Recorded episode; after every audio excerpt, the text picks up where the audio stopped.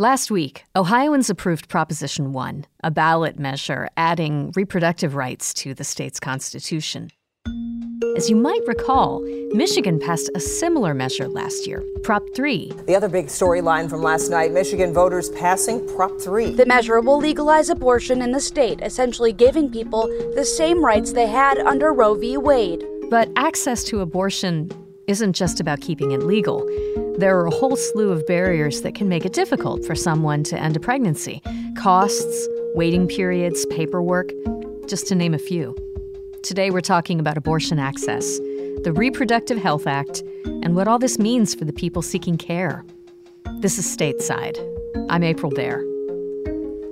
Who better to talk about all this than Kate Wells, our health reporter here at Michigan Radio? We asked her to come and join us in person at the studio. Kate, hi. Hey, April. So, in Michigan's experience, it's been a year since Prop 3 passed. The legislature has been changing some of the rules surrounding abortion clinics and access to procedures. What do you see as the difference in access in clinics versus a year ago? What did the doctors that you talked to have to say about this? Yeah, so I think what I came to understand from talking with these doctors and from listening to testimony in, in Lansing about this is that Prop 3 creates a right to abortion on paper, which is not to minimize it, right? That is literally what a vote does is it creates a constitutional right.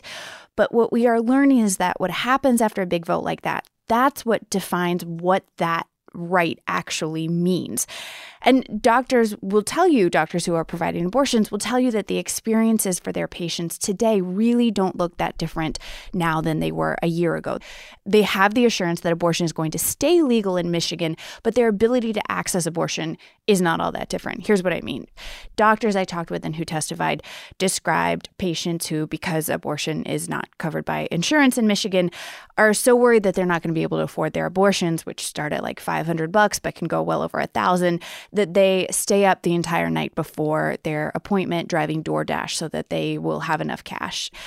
Planned Parenthood of Michigan says they have to turn away an average of about 150 patients each month from their own appointments because those patients make a mistake or they don't know about these mandatory online forms that you have to sign and print within a very specific time frame and how that can mean significant delays. It's not like you can just necessarily reschedule for the next day. You may be on a wait list for weeks.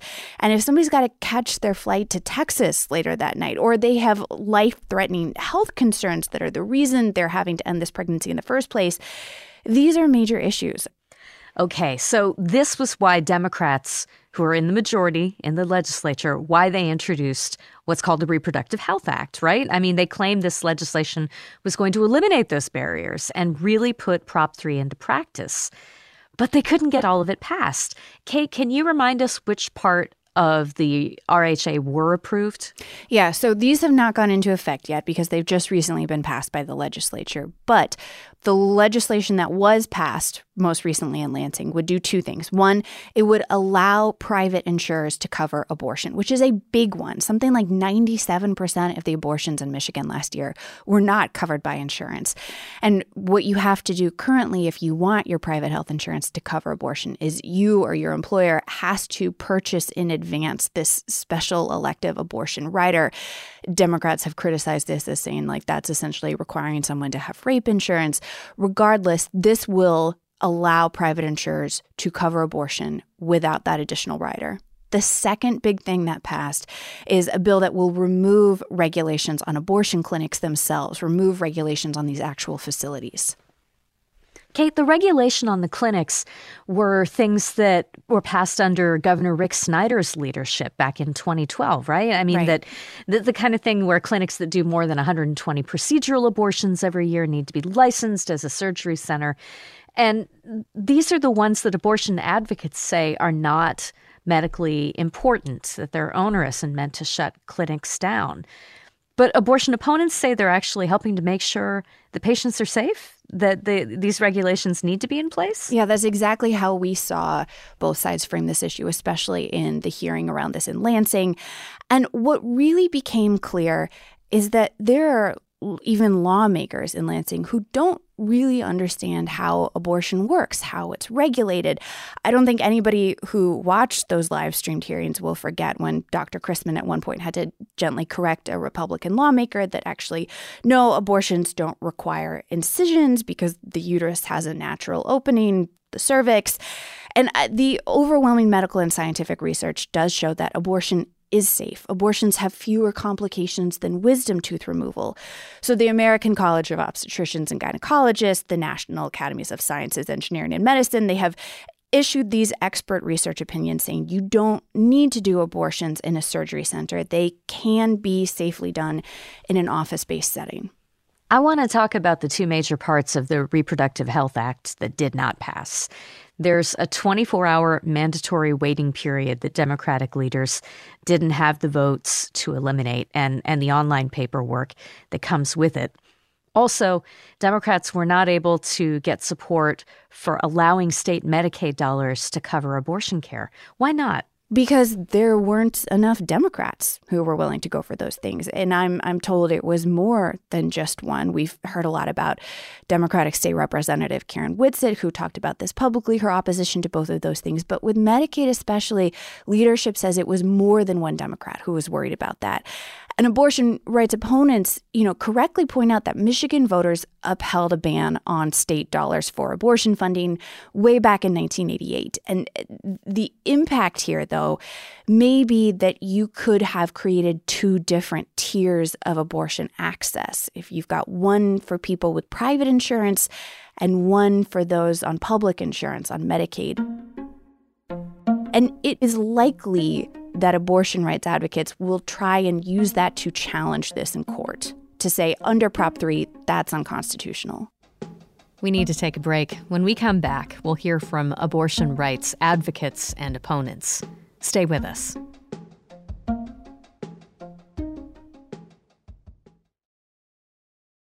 Support for Michigan Public's Stateside podcast comes from Lake Trust Credit Union, working to empower financial well being for Michigan consumers, businesses, and communities. Committed to financial solutions and advice to support people and families. More information at laketrust.org. Support for the Stateside podcast comes from Kalamazoo College, offering a personalized education that combines critical thinking, curiosity, and creativity committed to preparing students for meaningful careers that make a positive impact on the world. More at kzoo.edu. We're going to do something a little bit different for the rest of the pod today. We'll hear from two new people on what this moment means to them, one year after Prop 3. The first person you're going to hear opposes abortion rights, and the second works for Planned Parenthood of Michigan. Reporter Kate Wells is still here to give us some context on both of their responses. We spoke recently with Genevieve Marnon. She's the legislative director for Right to Life of Michigan. And we were asking her about whether her work has changed in this post Dobbs, post Prop 3 era in Michigan. Was there anything that surprised her? Let's listen back to what she said. Um, the only thing that really surprised me was Representative Karen Whitsett's stance on the Reproductive Health Act. Uh, pleasantly surprised, I would say. You know, making a monumental abortion decision, she believes that women should have 24 hours to consider the information prior to making that decision. And she felt that taxpayers should not be funding abortion through their Medicaid dollars. So, and she indicated she was not the only uh, the only one that felt that way. Right. Genevieve, given that the the conversation in Lansing has switched to some things around the regulation of abortion procedures. Can you tell me about your priorities looking into 2024 and the next session? Well, I think our priorities for sure are going to be really digging in deep and trying to maintain parental rights as it relates to the abortion decision. One of the things that was not included in the Reproductive Health Act this time around, it had been included in previous versions, was a repeal of the parental consent for abortion law. And we have polling, recent polling, that shows 70% of Michiganders, including a large percentage of people who voted for Prop 3, really do want parental rights retained as it relates to their minor daughter's abortion decision.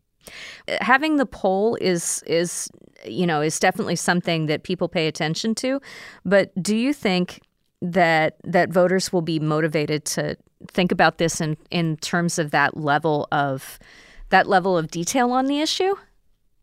You know, I think the fact that the proponents of the Reproductive Health Act, the sponsors of it, realized that parental rights were a big deal.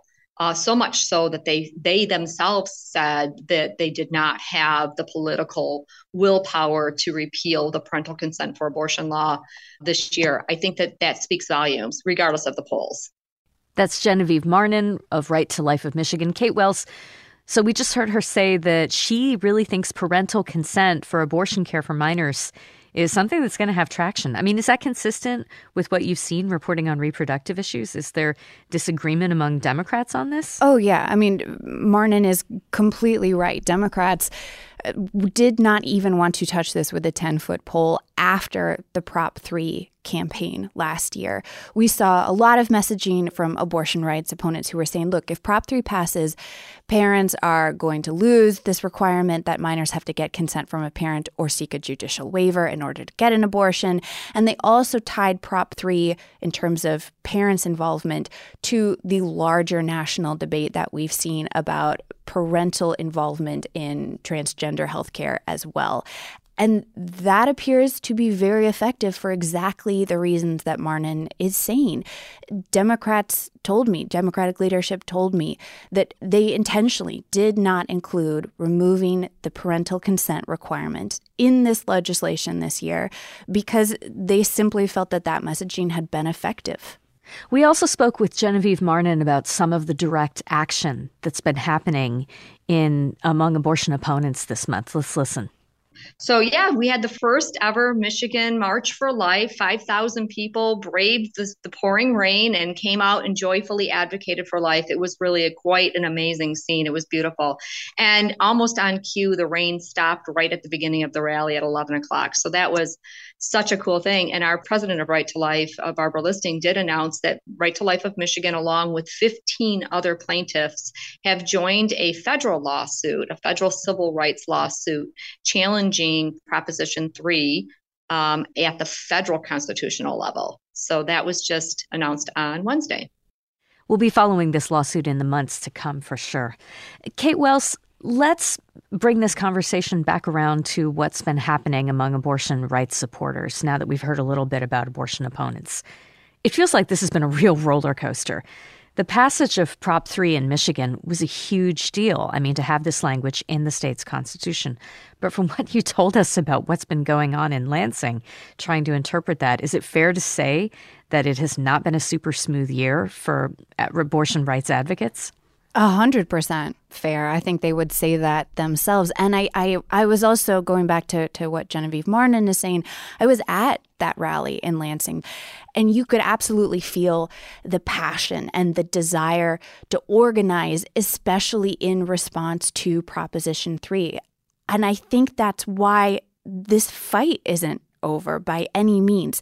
We have Proposition 3, we have the state constitutional right to an abortion in Michigan, but each and every inch of what that means is going to be a battleground that is going to be either a political battleground in Lansing, it's going to be played out in the courts. And I think that often gets lost when we're talking about whether or not Michigan has legal abortion. It, it, it does, but we're figuring out in real time what that means. And abortion rights advocates are finding that it is not going to be smooth sailing. We called up Ashlea Phenicie, Chief Advocacy Officer for Planned Parenthood of Michigan, to ask about what comes next for abortion providers and advocates. The RHA repealed so called trap laws. These are regulations over what kind of facilities are required for a clinic to perform procedural abortions, like we talked about earlier. Planned Parenthood of Michigan said that this was a big barrier in making procedural abortions, as opposed to medication only abortions, available in places like West Michigan and up north. I asked Ashlea what the repeal of these trap laws is going to mean for Planned Parenthood's own operations within the state. So, we are hoping that this will expand our ability to provide procedural abortion care at some of the health centers that we already have open, but were in the past not able to um, meet the licensing requirements that cost millions of dollars in renovations. So, we are taking a look at uh, where we can expand access. I know that um, West Michigan is likely a, a, top priority, so we're we're looking forward to the to the years ahead. There was a lot of opposition from uh, to removing these regulations from people in the anti-abortion advocacy movement, saying without them, clinics wouldn't be inspected; they'd be largely unregulated. Ashlea, can you talk a little bit about what regulations do apply after the the surgery center license requirement is removed? Sure. Yeah, and, and let's let's be honest about this. The the anti-abortion groups just don't want abortion to be accessible. So that really is what was behind this. What the RHA has done is removed these special requirements that are not medically appropriate for abortion. And they put the restrictions around licensing and health standards and what is appropriate in what setting back in the hands of physicians and the bodies that already regulate all other types of healthcare. One good example for you to kind of illustrate this is that procedural abortion is this, the same procedure that is used in miscarriage care often.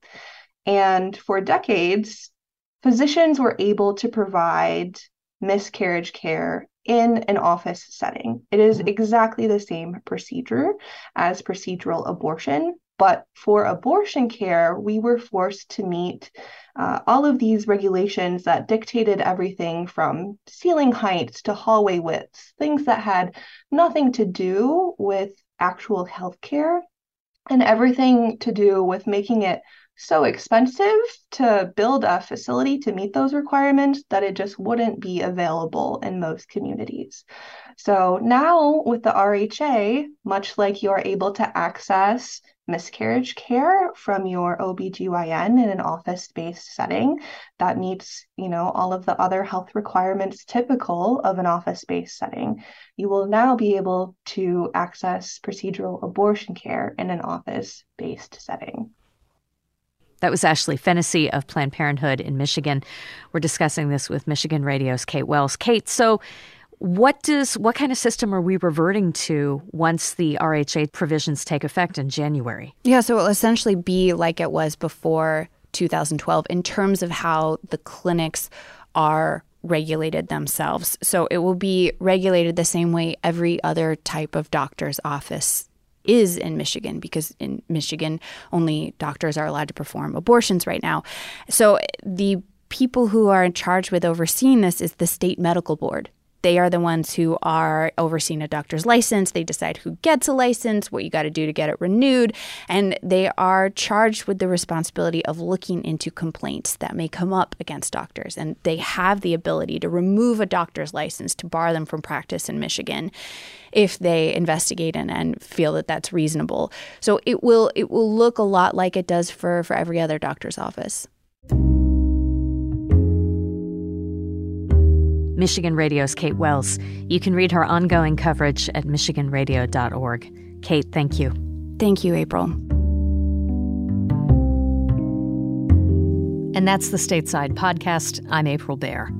You can find full stateside episodes at MichiganRadio.org. Today's pod was produced by our podcast editor, Rachel Ishikawa. Other producers on our show are Mike Blank, Ronia Cabansag, Mercedes Mejia, and April Van Buren. Our intern is Olivia Moradian. Our executive producer is Laura Weber Davis. Music for the pod comes from Blue Dot Sessions and from Audio Network. Thanks so much for listening. We'll see you next time. Bye bye.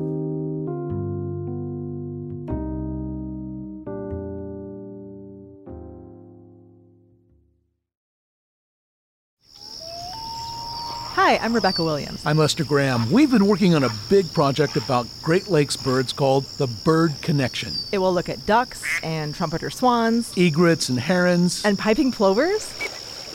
Yes! We'll discuss what we've discovered at a Michigan Public Issues and Ale event, including how some problems for birds are problems for people. It's at Arbor Brewing Company in Ypsilanti the evening of May 21st at 7. You can register at michiganpublic.org.